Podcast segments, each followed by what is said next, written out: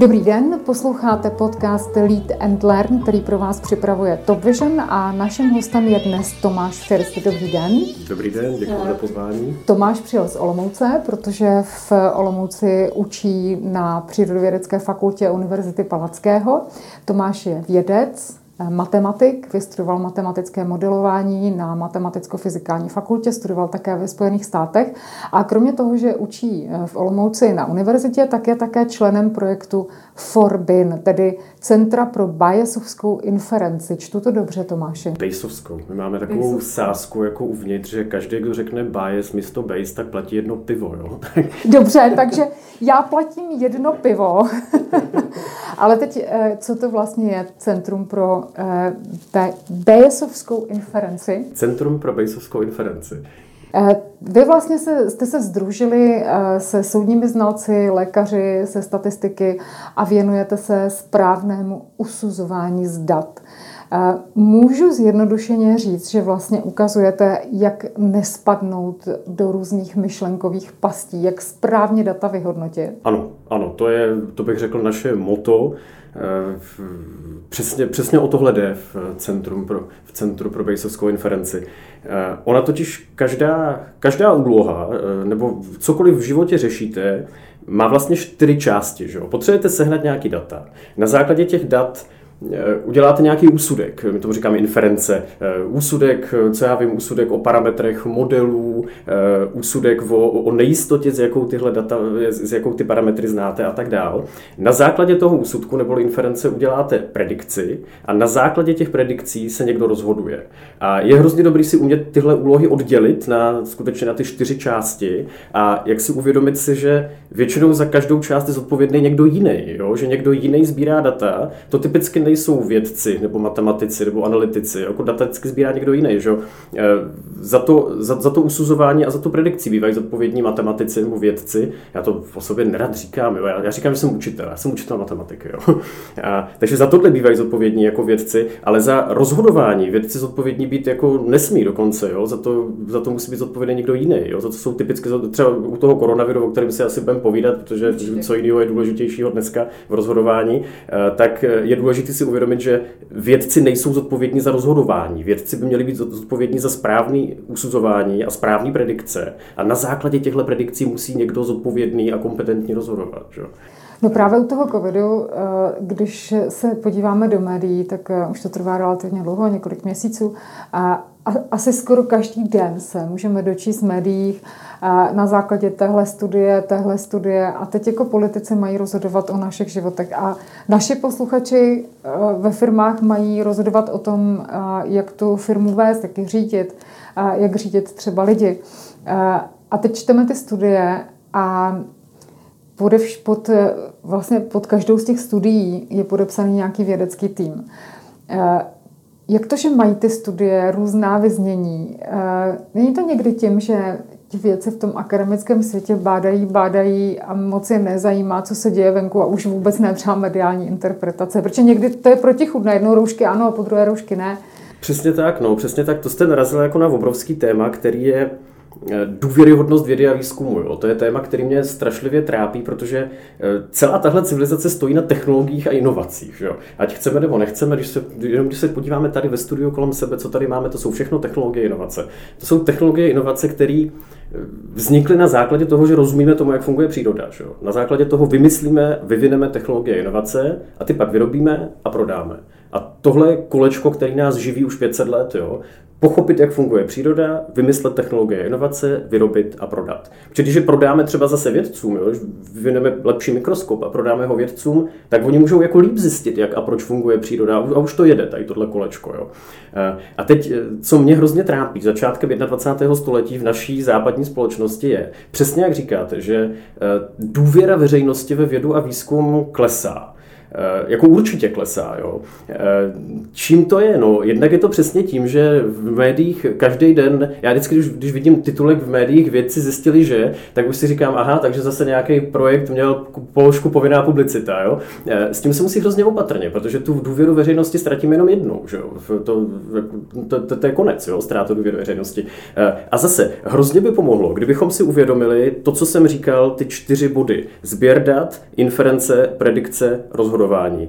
Vědci nesmějí dělat to rozhodování. Vědci by měli co nejlépe udělat tu inferenci, ten úsudek, co nejlépe udělat predikce, co nejlépe kolem toho kvantifikovat nejistoty, jak moc jsme si jistí. A to je zase přesně bejsovský rámec uvažování. Že jo? Takhle, tak, to, tohle ve zkratce řečený bejsovský rámec uvažování.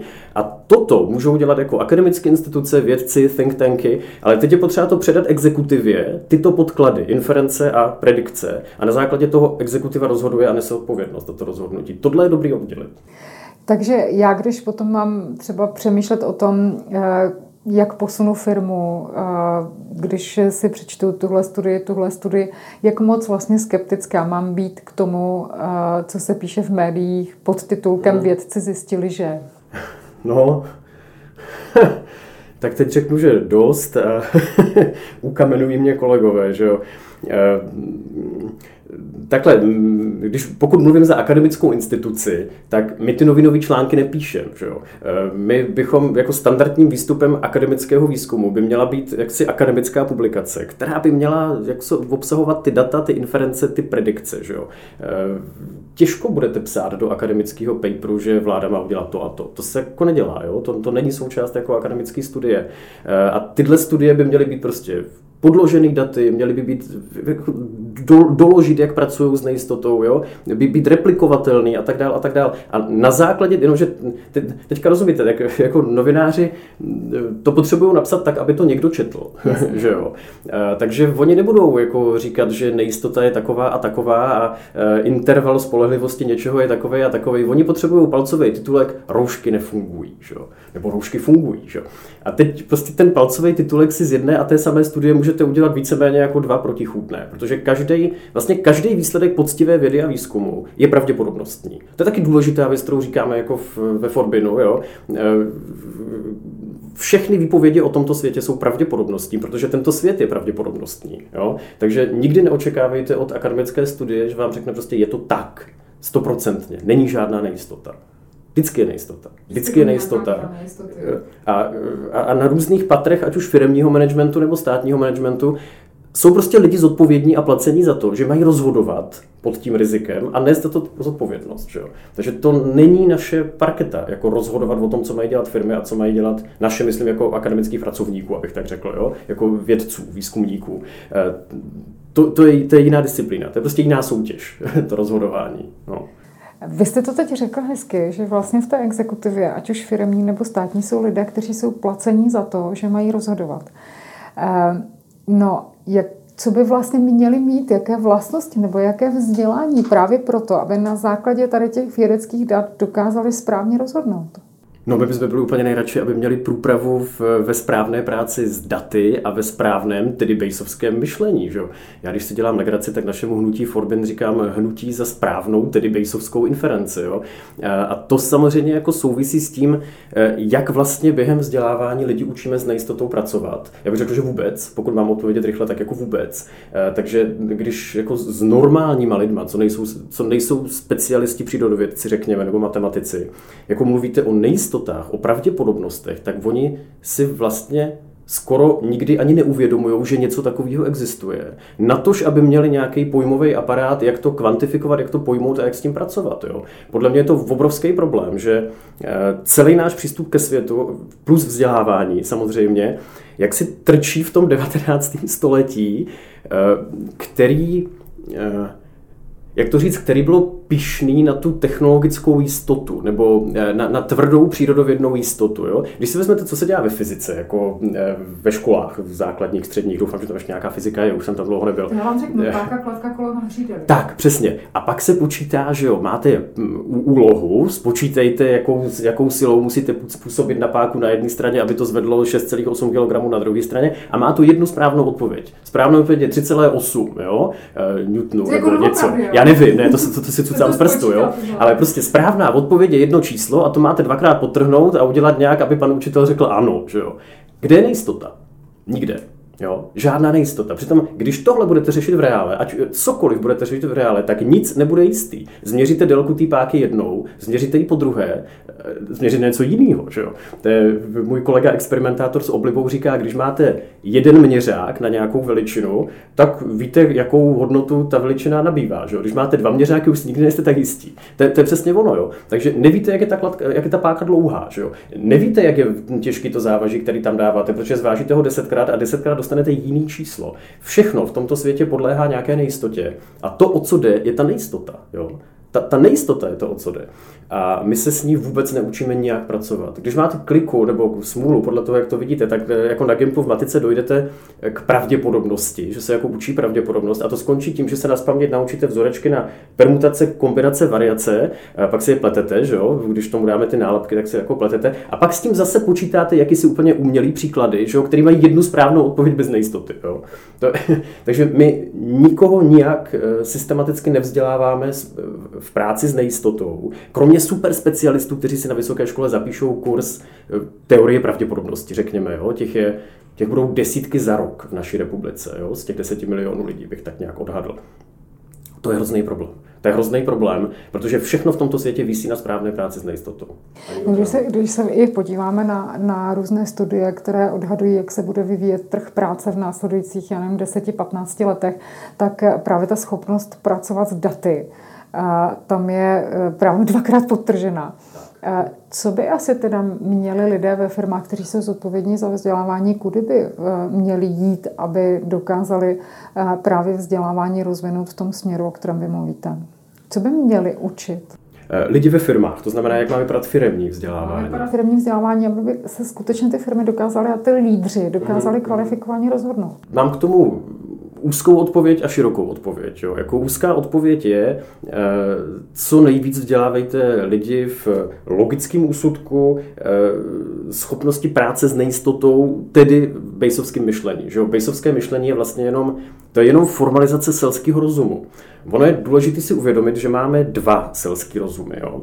Eh, Daniel Kahneman v té vynikající knižce Myšlení rychlé a pomalé, což mimochodem uděláte mnohem lépe, když si ji přečtete místo toho, abyste poslouchali rozhovor se mnou, jo, eh, tak eh, on vysvětluje, že v hlavě máme dva systémy. Systém 1, systém 2. Rychlé myšlení, pomalé myšlení. Když mluvíme o selském rozumu, tak není moc jasný, co tím myslíme. Jo? Takže já bych řekl, že selský rozumy jsou dva. To rychlé myšlení, to je evolučně vychytaný algoritmus na, eh, na skok k rozhodnutí od dat. Hm? Něco se tam šustlo. Je to medvěd, není to medvěd, nevím, zdrhám. Tohle je rychlý, tohle je rychlý myšlení. Jo? Rychlý myšlení zcela přeskakuje fázi inference. Rychlý myšlení se nebude snažit jako eh, odhadovat pravděpodobnost, s jakou je to medvěd a odhadovat pravděpodobnost, s jakou je to veverka. Nic není čas, jako zdrhat, nezdrhat. Jo? Eh, taky nebudete jako dělat predikce, jo? nebudete se zdržovat tím, že eh, se budete zamýšlet nad tím, jaká je pravděpodobnost, že toho medvěda vlastně jako přeperete a že nemusíte. Jo, nic, jo? data okamžitý rozhodnutí. Tohle je rychlé myšlení. Eh, ta cesta od dat k okamžitému rozhodnutí, protože není čas na nějaké pravděpodobnosti a výpočty a integrály a kde si co si, že eh, tak eh, ta funguje emočně. To, to, to rychlé myšlení, což je ten automat na skákání od dat k okamžitému rozhodnutí, eh, je založený na emocích. Prostě pokud se rozhodnete tím rychlým myšlením, že zdrháte, pocítíte strach. Jo? Takže to je, to je... Tam se říká, že je emoce rychlejší než rozum. Samozřejmě, to je, to je hnáno emocema a ono je výborný to rychlé myšlení, protože ono velmi rychle poskytuje typicky odpověď, která není úplně blbá.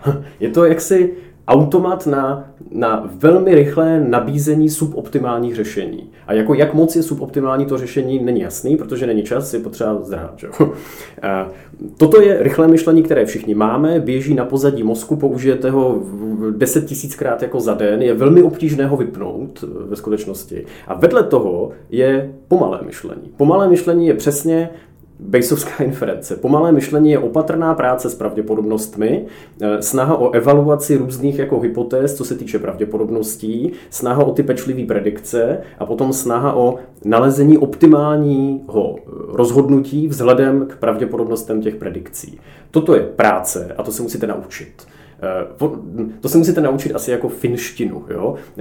ale je to lehčí než finština teda. Jo? Je tam nějaký základ v té hlavě, když se učíte finsky, tak taky se to naučíte. Jo? Já teda nevím, já neumím finsky, no, možná to nejde. Takže máte nějaké předpoklady pro to se to naučit, ale musíte se to naučit. Jo? Nemůžete čekat, takže mě hrozně frustruje taková ta reakce lidí, já na matematiku nemám vlohy. No tak já nemám vlohy na finštinu. Že jo? Jako, rozumíte, každý má nějaký vlohy na něco, ale musíte do toho vložit úsilí a naučit se to. Jo? A tohle je to rychlé myšlení. Takže e, jako první věc, kterou já bych udělal, je teda nultá věc, je přečtěte si toho Kahnemana. Že? jako, dělejte seminář na Kahnemana, myšlení rychlé a pomalé. A druhá věc je, pojďte systematicky kultivovat to pomalé myšlení. Jo? Buďte si vědomi těch heuristik toho rychlého myšlení. E, to, to jsem neřekl, že ty heuristiky jsou takový ty gumičky, které vedou od těch dat k tomu, k tomu okamžitému rozhodnutí. Jo? E, to, jsou, to jsou předsudky jako setrvačnosti, neporozumění, rychlé asociace. Je, hrozně dobrý si toho být vědom, že ten mozek takhle funguje. Je, hrozně dobrý jako vědět, že když přijdete k doktorovi, tak je mnohem pravděpodobnější, že diagnózu, ten, kterou ten doktor viděl včera, tak že jí prostě přiřadí větší váhu, než by měl, protože ji prostě viděl včera. Jo? Je mnohem pravděpodobnější, že, eh, že přeceníte něco, co se dobře poskládá do příběhu, než něco, co se prostě jenom tak stalo. Jo? Takže je hrozně dobrý si být vědom těch heuristik. To je další jako krok v tom vzdělávání, řekněme. A pak je podle mě nezbytně nutný se jako rozpitvat to pomalé myšlení, což dle mého názoru je prostě Bayesovská inference. To znamená naučit se pracovat správně s pravděpodobností. Jestli vám dobře rozumím, tak vlastně ta, eh, to naše rychlé myšlení, které nám velmi často zachraňovalo život a možná ještě zachraňuje, to, které je založeno na emocích, eh, tak nás ale může také zavést na cestí při vyhodnocování dat, že Přesně propadneme tak. předsudkům. Právě. Jaké tak. jsou třeba nejčastější takové ty myšlenkové pasti, do kterých padáme? Předsudky? Předsudky, s předsudkama jako opatrně, jo, protože z hlediska, zase z hlediska toho bejsovského pohledu na, na svět jsou předsudky ty a priorní pravděpodobnosti. Eh, jak to vysvětlit? Když chcete přejít silnici, že jo, tak eh, dojdete, dojdete k tomu přechodu a předsudek je, že vás jako může před auto. Jo. A předsudek je v bejsovském myšlení je kvantifikace té pravděpodobnosti, že vás přejede auto, dokud jste se nedívali, jako jestli něco jede nebo nejede. Jo. Eh, tak, že jo, kdyby ta pravděpodobnost byla 30%, tak nikdo nikdy nebude přecházet. Takže my máme někde vzadu v hlavě předsudek, lomeno a priorní pravděpodobnost, že prav, pravděpodobnost, že mě přejede auto na přechodu, je hrozně malá. jako je nenulová, ale je hrozně malá. Takže s tímhle předsudkem se já zastavím na té, na té zebře, že jo, a teď se rozhlídnu, to jsou ty data. Že jo. A ten předsudek je upřesněn těmi daty. Když nic nejede, tak ta moje a priorní pravděpodobnost, že mě přejede auto, výrazně klesne a já, bez, a já přecházím. Že jo? Ovšem, když se zprava blíží, blíží kamion, tak moje a priorní představa, pravděpodobnost, že mě přejede auto, prudce vzroste a já nikam nejdu. Že jo? A toto je podle mě model všech rozhodovacích procesů. Mám nějakou a priorní představu, mám nějaký názor na to, jak to celé je, aniž bych viděl nějaký data. To jsou předsudky, lomítko a priorní pravděpodobnosti. Takže jako když řeknete předsudek, to má jednoznačně pejorativní nádech v češtině. Já bych s tím byl opatrný. Všichni máme předsudky a kdybychom neměli předsudky, tak, se ne, tak neuděláme ani krok. Já když udělám krok, tak můj předsudek je, že tu nohu položím na zem. Že jo? Je, hele, co když je pod tím kobercem díra? Jako je to možný, jo, ale kdybych neměl ten předsudek, že ta země pokračuje, tak ten krok neudělám. Takže buďme opatrní s předsudkama. Jako mějme předsudky, ale mějme je eh, správně kvantifikovaný. To znamená, přistupujme k těm problémům s tou správnou a priorní pravděpodobností. No jo, ale jak já, když nejsem matematik, tu správnou pravděpodobnost poznám.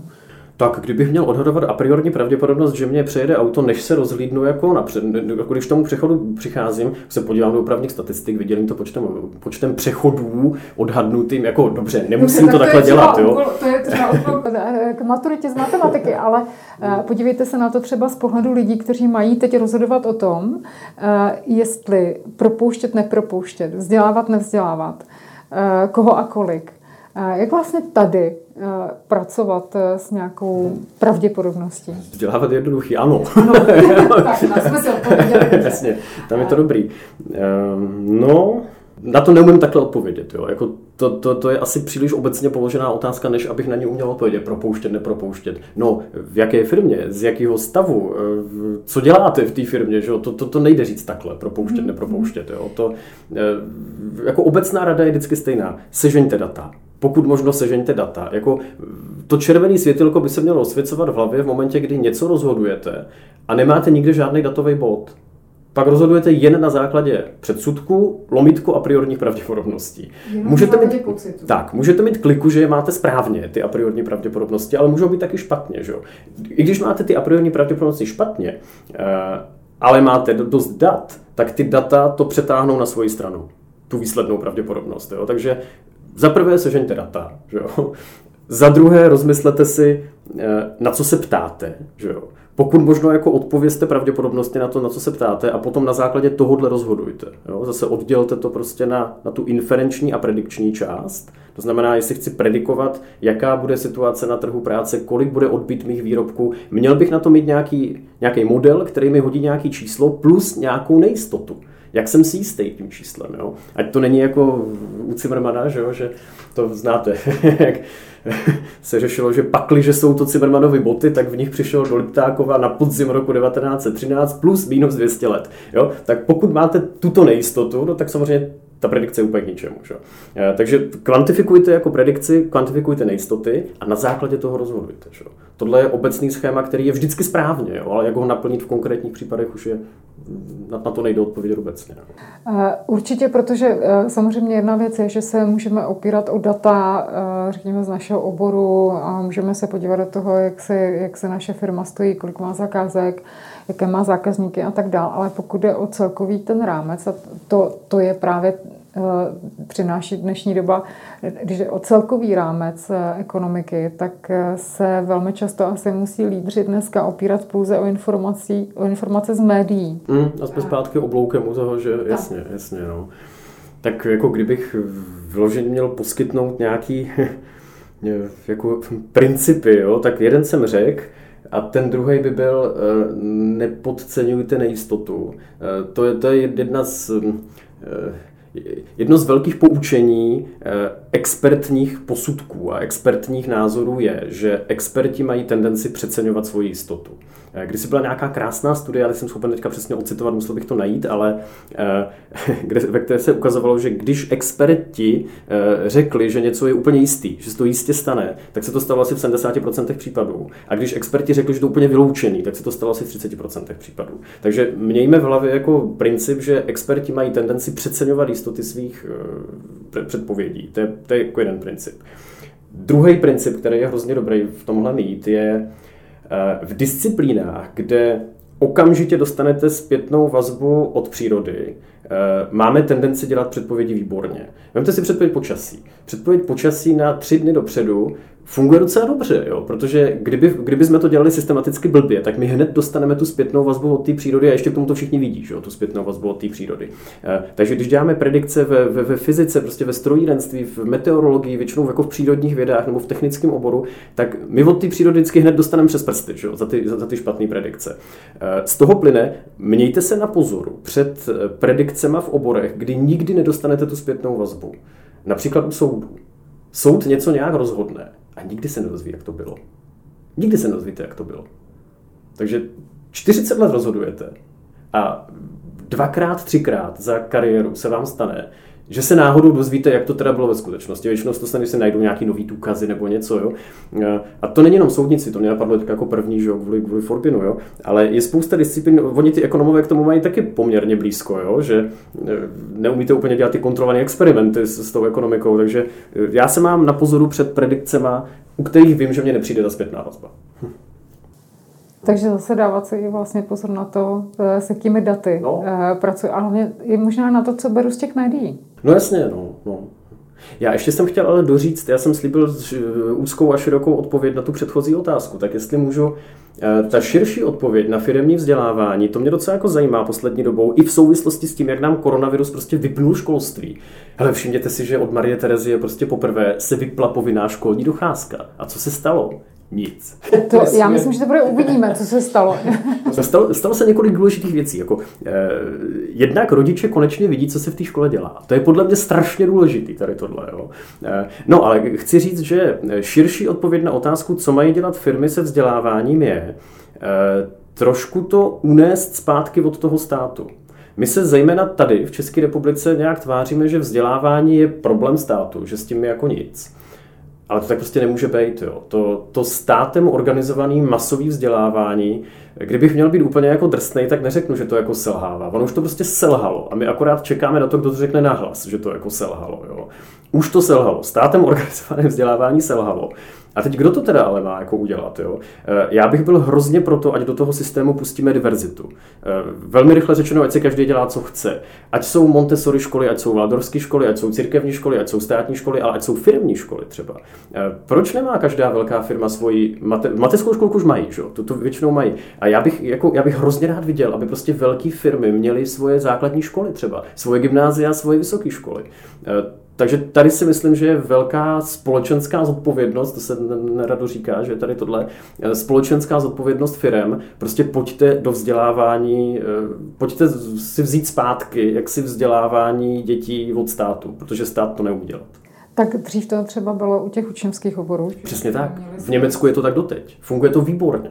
Jo, funguje to výborně a já občas jako obcházím eh, technologické firmy, které něco dělají, protože že celý ten slavný průmysl 4.0 eh, není nic jiného než správná práce s daty v, v technologiích, inovacích. Takže jak tak obcházím ty průmyslové podniky, tak všude, všude mi pláčou na rameni, že nemají technicky vzdělaný lidi. Nemají, nemají, nemají. Nejsou schopni sehnat lidi ani do výzkumu, ani do provozu, ani do vývoje. Nemají. Myslíte si, že řešení je v tom, že by se to ty firmy vzaly do ruky zpátky? Já myslím, že to část řešení. Já bych to moc rád viděl. Já bych moc rád viděl, aby třeba učňovské školství u nás začalo mít takovou prestiž jako německý fach, ty, ty Fachschulen, či jak se to jmenuje, který jsou asociovaný eh, s průmyslem nějakým. Já bych to moc rád viděl u nás. Jo. Trošku se bojím, že eh, hlavní překážka v tomhle bude byrokracie ze strany státu. Jo, že bude hrozně těžký tu školu zřídit. Protože zase to musí někdo povolit, bude kolem toho tu na papíru a ty firmy mají jiné starosti, než tohle řešit. Ale fakt bych rád viděl, aby se tohle začalo rozvíjet. Škodovka má svoji vysokou školu, pokud vím. Ale pokud vím, tak je jediná. Například, když byl naším hostem eh, pan Kovář jako majitel Unicornu, také má svoji vlastní školu. Vy jste říkali, je to, je to část řešení. A ta hmm. další část toho řešení? Ta další část toho řešení je nechte lidi, ať dělají, co chtějí. E, jako decentralizovat a prostě sundat z toho tu těžkou botu těch jako předpisů a, a osnov, jako ne, já se jako nechci ten stát jako kritizovat úplně, eh, on se třeba snažil, jo, ty, ty rámcový vzdělávací programy, to byl jako výborný nápad. Bohužel se to úplně celý, to, to, to se úplně nepodařilo, jo, protože eh, my jsme to v tom českém systému pochopili tak, že budeme dělat to, co včera, akorát napíšeme papíry, položíme ty papíry na jinou poličku, jo. Eh, takže decentralizovat, jak si nechat lidi, ať si dělají, co chtějí, jo, ztratit, ztratit tu hrůzu z toho, že vznikne nějaká náboženská náboženská škola, kde se nebude učit evoluce. Ježiš, to je jedno. jako podívejte se, v Americe jich plno a, a, a, kde je Harvard a kde je Yale? V Americe, že jo? V té zemi, kde jsou církevní školy, které neučí evoluci. Je to jedno. Nechte, jako nechte víc zodpovědnosti na rodičích a nechte víc zodpovědnosti na těch dětech. Víc jako s nima mluvte, že jo? Jak s rodičema, tak s dětma. Na tohle se těším. Těšíte se? Těším se na to, no. Tak eh, myslíte si, že se to stane? To se musí stát, to se musí stát, protože... S nějakou velkou pravděpodobností. Eh, ne, to myslím, to musí se, myslím, ne, jako ne ve smyslu pravděpodobnosti, ale pokud se to nestane, jo, eh, tak to je konec, protože to taky mm, jako občas říkám, že největší národohospodářská katastrofa jako tohoto státu není ani koronavirus, ani sucho, ani mokro, ani teplo, jak se furt jako omílá v novinách, ale školství, stav školství. Prostě stav zejména technického a přírodovědného školství je, eh, já říkám, to, je, to není ani ve fázi kolapsu, to už je potom kolapsu. Eh, já jsem onehdá někde měl vyprávět, eh, a neřeknu komu, abych je neurazil, nějaké skupině vysokoškoláků jsem měl vyprávět něco o bejsovské inferenci. Že? A, a byli to lidi, kteří mají za sebou základní školu a střední školu, takže řekněme plus minus 12 let povinné matematiky. A já jsem tam něco jako čmárnul po tabuli a mával rukama, jako vždycky, a u toho jsem napsal zlomek. Jako číselný zlomek, jako 9 lomeno 5, ne žádný x lomeno y. Jo. A oni říkali, to je moc těžký, to jako ne. Ježíš Maria, to jsou lidi, kteří mají 12 let povinné matematiky za sebou a vy napíšete zlomek a oni řeknou, to je moc těžký, to ne. To je jak kdyby lidi, kteří mají 12 let jako výuky angličtiny za sebou, vy jste jim řekli I am a oni řekli, to jsou dvě slova za sebou, to mám, to mám rozumím, to je moc. to je úplný kolaps, to je prostě úplný kolaps jako vzdělávání. Co se stane, když, to, když vlastně to přírodovědné eh, vzdělávání takhle kolabuje? Eh, co nám hrozí? Co je to za riziko? Když říkáte, že to je vlastně větší eh, národohospodářská katastrofa než sucho, teplo, mokro, co se stane? Rozpadne se ta technologická báze té civilizace. Eh, tak jak říkám, já když se povídám s těma, s těma lidma v těch technologických firmách, tak oni, eh, úplně typická historka je, že vždycky v té firmě narazíte, já jim říkám Franta, jo, vždycky někde stojí Franta. Frantovi je 75 let, už měl být prostě v důchodu. V důchodu není, protože všichni ve firmě chápou, že až půjde Franta do důchodu, tak pak už tam tomu nikdo nerozumí. A vždycky říkám Frantovi, a máte to jako mladí lidi, kterým jste tohle všechno předal, kteří tomu rozumějí tak, jak tomu rozumíte? On říká ne nikoho to nezajímá, nikdo nic neví, nikoho to nezajímá. Eh, takže to, co se stane, je, že se, že se rozpadne technologická báze této civilizace. My už nebudeme mít ani dost lidí na to, abychom udrželi v chodu ty technologie, které máme teď, na to, abychom vymysleli nějaký nový. Jo. Tohle se stane. Prostě časem nebudete mít chlapa, který bude sedět na té přehradní zditý elektrárny a bude vědět, který kohoutek je od čeho. No a na druhé straně tohle nemáme úplně pod kontrolou tam naš, náš vliv, naše kontrola nad tím není příliš veliká, nebo, nebo, nebo jako můžeme my a co jsme teď dospělí, něco udělat pro to, aby se to změnilo. My nejsme politici. No, no jasně, jak to, že to máme pod kontrolou? Poprvé, po druhé v dějinách tohoto státu, tisíciletých, máme všechno plně pod kontrolou. Nemusíme se chodit ptát ani do Vídně, ani do Moskvy, ani do Bruselu, ani do Washingtonu, jestli si můžeme zorganizovat vzdělávání jinak. Můžeme si zorganizovat vzdělávání jinak. Trošku bychom v tom Bruselu museli asi vyplnit nějaký papír, jo, dobře. Ale takže máme všechno. Papíru, hodně papíru. Máme všechno pod kontrolou. Můžeme se v naší firmě rozhodnout, že založíme základní školu a budeme tam lidi učit práci s pravděpodobností, budeme je učit matiku, budeme je učit technické vědy. Máme všechno pod kontrolou. Akorát se musíme zbavit toho, mm, toho přístupu, že to není náš problém. Že přece vzdělávání organizuje stát a s tím já nic. Tohle je potřeba se zbavit. Je to náš problém. Jako, já třeba nepovažuji vzdělání svých vlastních dětí za problém státu. Já to považuji za svůj problém. Jo? A já chci eh, být schopen po dohodě s těma dětma si prostě vybrat z, nějaké, z nějakého portfolia, z nějaké nabídky nějakých služeb. A nemůžu. Takže vlastně to, co vy jste říkal, eh, i do těch firm vzít tu odpovědnost, tak, eh, tak zase se k tomu zpátky vracíme. Je to, vy si myslíte, že to je v našich rukou? Jste přesvědčen o tom, že to je v našich rukou, abychom s tím něco udělali? Myslím, že můžete vytvořit eh, ostrůvky pozitivní deviace, které budou strašně důležité. Že můžete vytvořit učňák v úvozovkách, který nebude považovaný za odpad vzdělávání, jak se to jako neříká, ale je to většinou teď. Jo. Může to vytvořit prostě prestižní učňák, kam lidi budou chtít, dostanou od prvního ročníku stipendium, od druhého ročníku budou mít garantovanou práci, no to mají v podstatě už teď, že? Jako, eh, a budou tam chtít a bude to fungovat, bude je to bavit a budou s váma dělat rozhovory a budou toho říkat, jak je to dobrý. Jo. Eh, jeden, a až bude první takový, tak potom jich vznikne 10 a pak 100. Jo. Eh, já myslím, že je třeba prostě skutečně vytvořit ostrůvky pozitivní deviace. Takhle jde, všechno jde dopředu takhle, že vždycky někdo tvrdohlavý, dostatečně tvrdohlavý, si něco vezme do hlavy a nedá pokoj, dokud to neprosadí. Že? A o matematice se a o výuce matematiky se hodně diskutuje v posledních letech. Určitě to není asi starost jenom, jenom rodičů a učitelů, protože, jak vy říkáte, může to mít dopad na, na celou naši společnost proč je matematika takový strašák? To je, to je, to je výborný dotaz. Já když jsem chodil na Gimple, tak jsem měl spolužáka, který seděl vedle mě a uh, on byl takový hrozně pečlivý. Jo?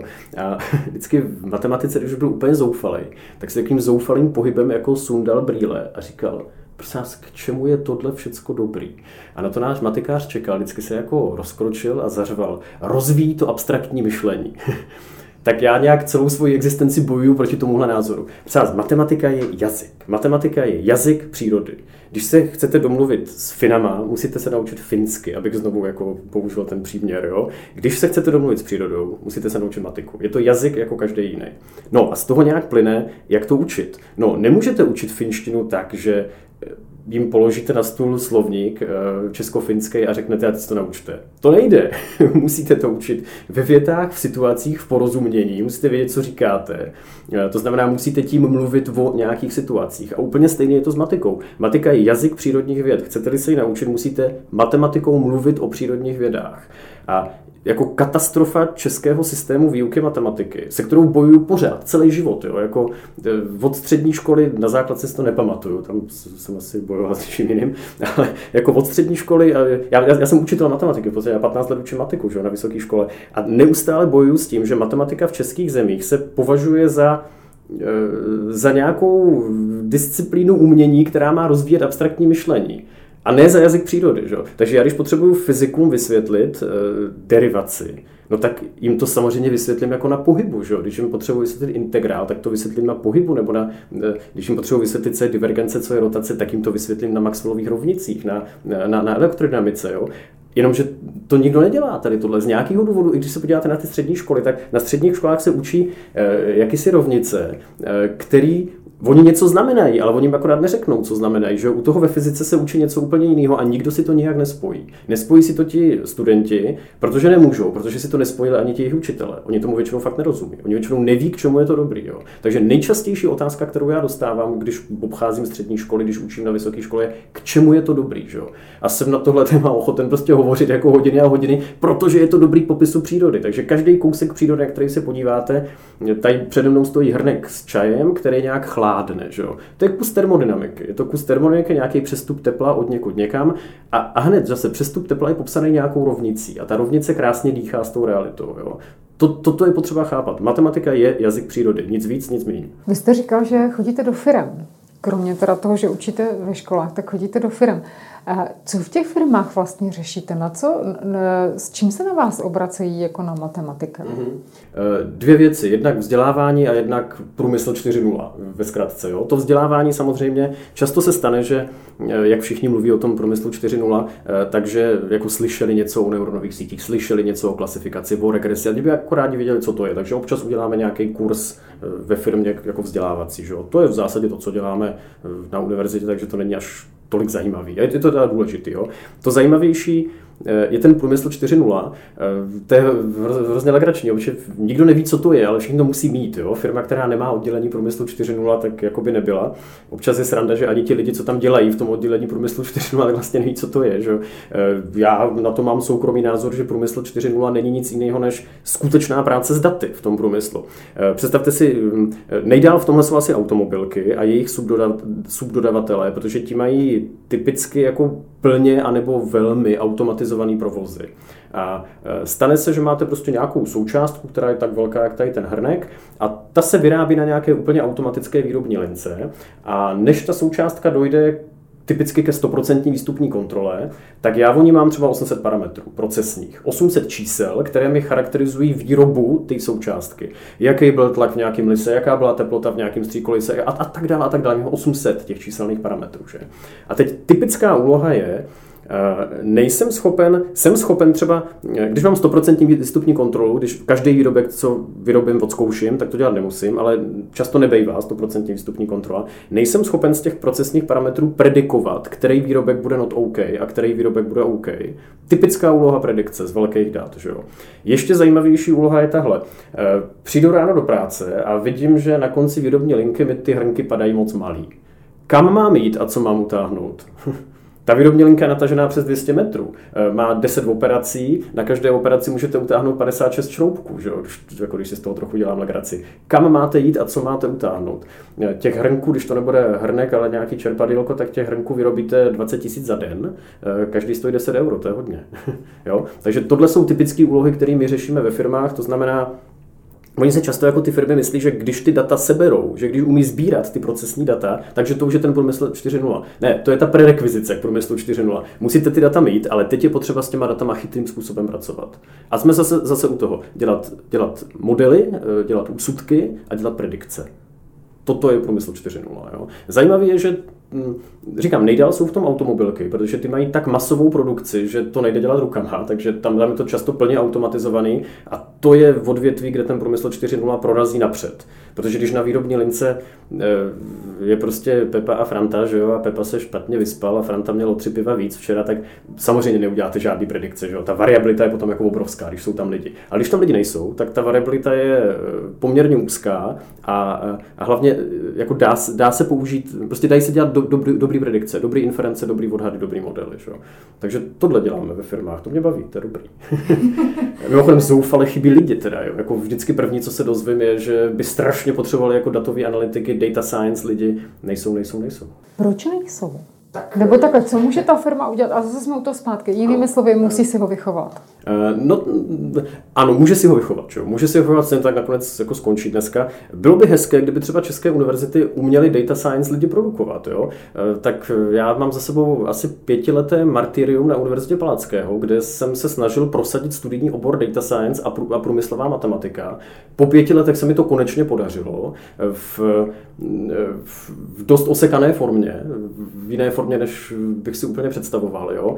Eh, zase proto, že ty univerzity jsou tak odpojený od, od praxe, možná s výjimkou těch technických škol, jako VUT, ČVUT je trošku něco jiného, ale akademické univerzity v České republice jsou strašně odpojený od praxe, což je zase dáno tím, eh, jakým systémem se na nich pracuje, jaký lidi tam vlastně jsou a jaký je systém toku peněz. Je to hodně dáno motivací, já, když to hodně přeženu, tak motivací dnešního akademického pracovníka je napsat co nejvíc článků, které nikdo nečte. Proto jsme všichni na univerzitě, abychom napsali co nejvíc článků, které nikdo nečte. A pak z nich ti novináři dělají ty titulky, vědci zjistili, že Takže takový trošku začarovaný kruh. Je to začarovaný kruh, no. Já mám jako několik názorů na to, co s tím dělat, ale to je asi na jiný rozhovor. Takže vlastně takový uh, začarovaný kruh, ale jak kdybych se vrátila, měla vrátit uh, nebo schrnout uh, to, o čem se tady téměř tři čtvrtě hodiny bavíme. Uh, vrátím se zpátky k tomu selskému rozumu. My se na něj velmi často spoleháme, ten svět je ale příliš, možná dneska už komplexní, těch informací je příliš mnoho, než abychom na ten neúplně jasně definovaný selský rozum se mohli spolehnout. Pojďme Tomáši ještě jednou připomenout ten cyklus, a jak vlastně bychom měli pracovat s informacemi, jak bychom se měli naučit správně přemýšlet. Jo, eh, jednak selský rozum, jak už jsme si povídali, jsou dva selský rozumy a není moc jasný, který myslíme, když říkáme selský rozum. Je to rychlé myšlení, který je skvělý na to okamžitý rozhodování, jestli máte zdrhat nebo ne před tím medvědem.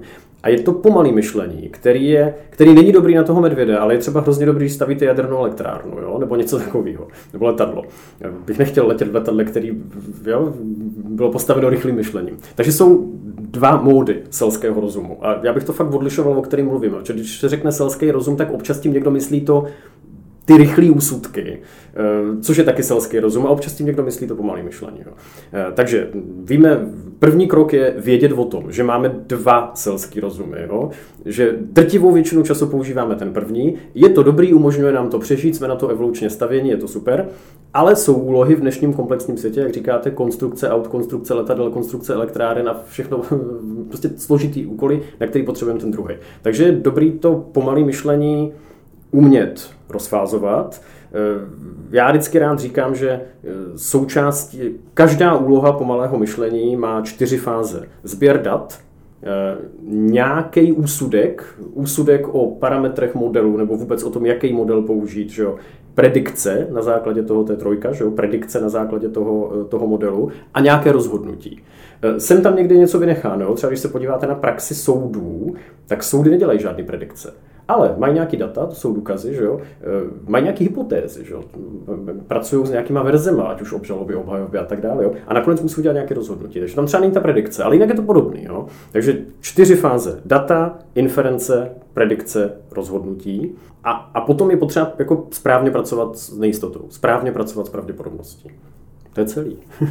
Takže je to vlastně jednoduché. Je to hrozně jednoduchý. Je to, je, je to hrozně jednoduchý. Eh, celé to stojí na principu, který se jmenuje Baseova věta. A to je prostě vzoreček, eh, který říká, že eh, nějaký číslo je jedno číslo krát druhý číslo.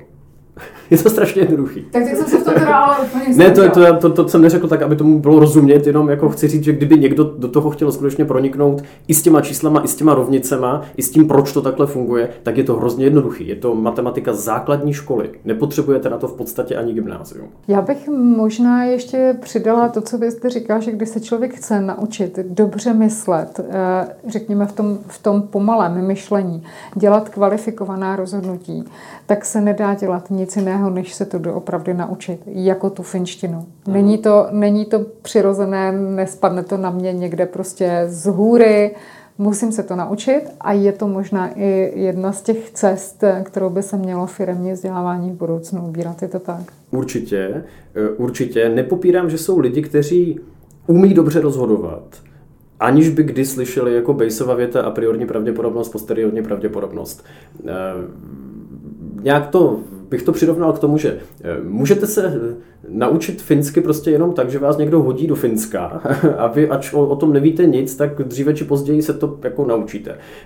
Asi rychlejší a efektivnější cesta je zkusit třeba pochopit, jako jaká je gramatika nebo jaký jsou slovní tvary, jo? že jako něco se pokusit o tom systému jako vědět a pak jako tam je a naučit se to, jo? tak úplně stejně je to s tím správným úsudkem. Asi se to jde naučit jenom zkušeností. Že děláte, když máte kliku a děláte rozhodnutí, kde vám přichází ta zpětná vazba od té přírody, tak si myslím, že když to děláte 40 let, tak jste si velmi dobře vědoma toho, kde jste to udělal prostě blbě, protože přišla zpětná vazba od přírody, která říkala, tohle, tohle byla chyba. Že? Tak takhle se učíme chodit třeba, že? Když se děcka učí chodit, tak Jo, tak, takhle se učí chodit. Okamžitá zpětná vazba, když třeba blbě, jak spadne. Že? Takže takhle se učíme spoustu věcí, aniž bychom přemýšleli o systému chůze, tak se prostě naučíme chodit jen tak. Eh, no nicméně v tom, jako v tom správném úsudku a správném rozhodování to často děláme v situacích, kde nepřijde ta okamžitá zpětná vazba a dle mého názoru je nejrozumnější cesta k tomu skutečně něco o tom vědět, že existuje nějaká formalizace selského rozumu, toho druhého selského rozumu, eh, jménem Bejsovská inference. Eh, je, je to jednoduchý, že jo? jako naučit se to a pak to kultivovat tou zkušeností. A pokud jsem lídr, měla bych se dívat i na tu zpětnou vazbu. No to nepochybně, to nepochybně. Jako bez zpětné vazby je, rozhodování bez zpětné vazby je obrovský riziko. Pokud jde o uh, vývoj myšlení v Česku, co vy byste si přál? Já bych si samozřejmě přál, aby uh, na všech úrovních vzdělávacího procesu, a nejen ve školách, ale i ve firmách a i ve státní správě třeba, eh, jsme skutečně kultivovali správné usuzování na základě dat. To by bylo krásný. Eh, když se vrátím k tomu koronaviru, tak šest měsíců neděláme nic jiného, než řešíme koronavirus. Nejenom my v České republice, ale v podstatě celý svět. Eh, jak jsme na tom s daty? No je to strašný, nevíme nic. V podstatě nevíme ani, eh, že máme nějaké informace o tom, kolik se udělalo testů, kolik bylo pozitivních testů, ale my ani nevíme, kolik z toho byly retesty. Po šesti měsících testování. Jo. Takže pak by se nám nestávaly tyhle věci. Pak by se nám nestávalo, že máme Jo, kdybychom byli kultivovaní v tom, že skutečně víme, že je potřeba sehnat data, potom udělat nějaký model a nějaký predikce, nějaký inference a na základě toho rozhodovat, tak se nám podle mě nemůže stát, že 6 měsíců eh, po začátku epidemie ještě nemáme ani data. A to znamená, že pokud bychom kultivovali to myšlení, tak vlastně i ta politická reprezentace by měla jednodušší rozhodování? To já velice doufám. To já velice doufám a já si myslím, já nemám žádný kontakt s naší politickou reprezentaci, ale já myslím, že oni musí hrozně stát o eh, o rozumné predikce. Že by jako hrozně rádi slyšeli, jaký jsou rozumné predikce, jaký jsou pravděpodobné scénáře. Jo? Takže eh, to by bylo obou straně výhodné, ale musí začít tím, že nám dají ty data. Dokud nám nedají data, tak my žádný predikce neuděláme. Že?